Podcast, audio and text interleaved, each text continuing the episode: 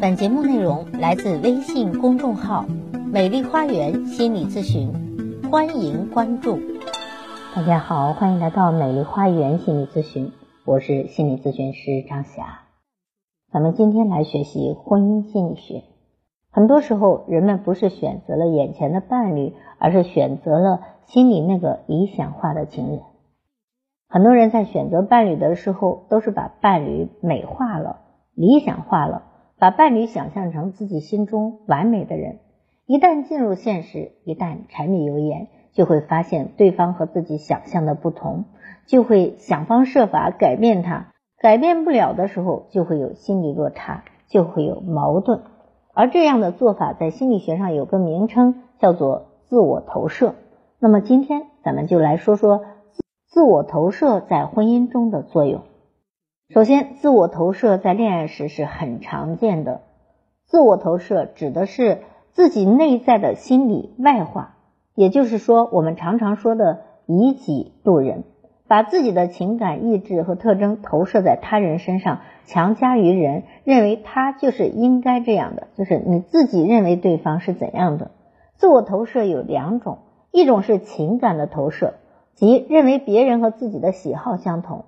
另一种是愿望的投射，即把自己的主观愿望投射于他人，认为他人是自己所期望的样子，把希望当成了现实。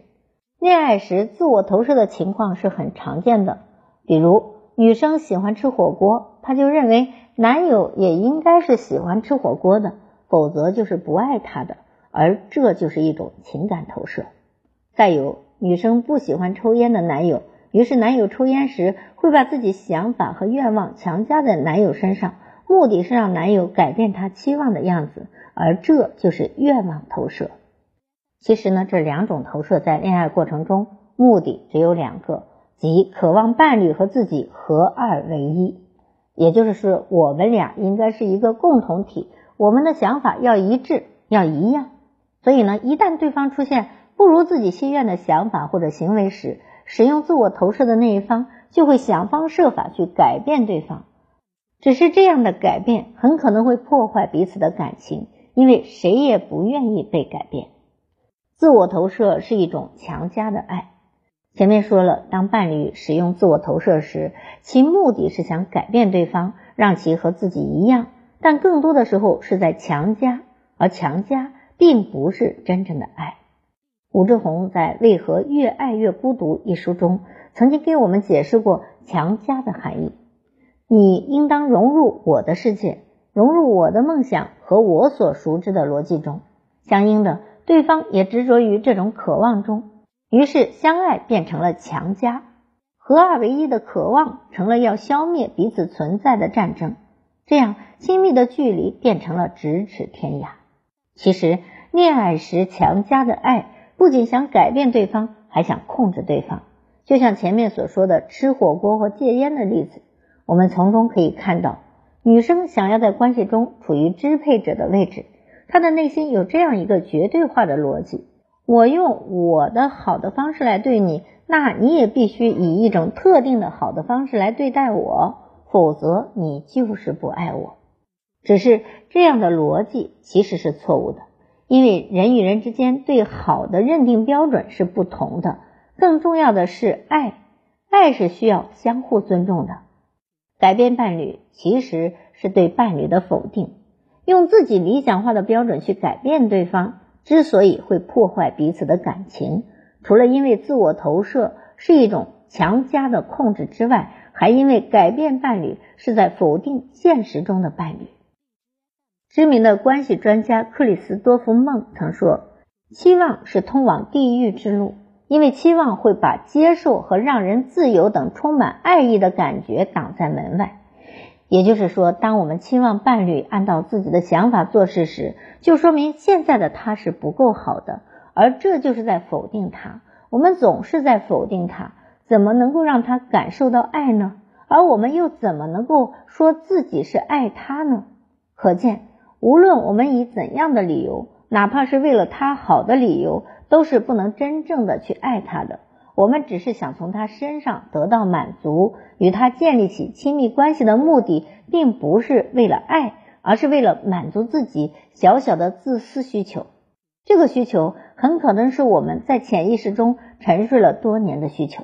所以，当我们使用自我投射时，需要有反思自己的能力。我们真正需要的，没有人能给，这样才能与伴侣和谐相处。真正的爱是爱他原来的样子。真正的爱并不是控制和支配对方，而是爱他本来的样子。这么说，并不是说伴侣有问题。比如，吸烟确实是一种不良生活习惯，我们不去指出，而是想说，我们爱伴侣，并不是因为他表现好才爱，而是我们本来就知道他有着不完美和不理想的一面，我们仍然去爱。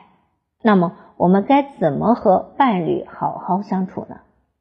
首先，我们应该学会辨别和利用自我投射。自我投射会让我们用自己的感受去揣度对方，把对自己的想法强加到对方的身上，而这就会让我们在恋爱时陷入主观的深渊。所以，我们要学会辨别和利用自我投射，意识到自己的判断和想法可能是不准确的，或者是不客观的。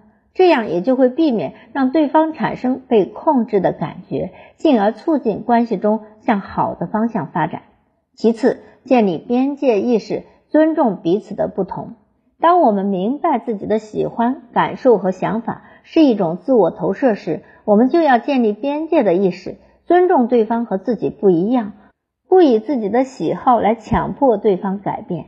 当然，做到这一点并不容易。但我们只要有意识的换位思考一下，就会去理解那种越界带来的烦恼，进而慢慢的避免自己固执的用自己的标准来去评价对方、改造对方。在此，想让对方改变，那么就从改变自己开始。当我们接纳自己和自己的不同之后，就会放下改变对方的想法，进而好好的爱他本来的样子。而有些人可能无法一下子放下。还让对方有所改变，这时该怎么办呢？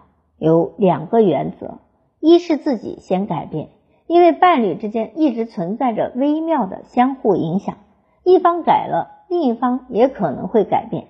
所以，如果我们想让对方改变，自己先改变，然后呢，对方才有可能愿意去改变。一个人只有自己愿意改变，改变才会发生。我们无法强迫对方改变。二是试着认可他，也就是说，如果我想让对方改变，可以试着先认可他，因为很多的伴侣抗拒改变，其实是在抗拒对方对自己的不认可。而如果我们试着认可他、欣赏他，然后再提出一些改变的要求，他就很可能愿意去做。就像李松蔚所说，改变是建立在允许不改变的基础上的。总之，我们要知道，没有完美的伴侣，因为没有完美的人。理想化的情人在现实中是不存在的。如果我们能够真正意识到这一点，就不会强迫对方按照自己的要求来做事，更不会让自己成为支配者或者控制者。这样也就避免了自我投射的消极作用，进而处理好和伴侣的关系。心理学家卡尔·罗杰斯说。爱是深深的理解和接纳。或许，当我们能够悦纳自我时，也就悦纳了不完美的伴侣。好，我是心理咨询师张霞。如果您有任何的心理情感困惑，都可以咨询我。所有的听众朋友咨询都可以享受最高优惠。我的咨询微信是幺八三五三三五零七三二幺八三五三三五零七三二。关注我，咨询我，帮您理清困惑。走向幸福，咱们下期节目再会。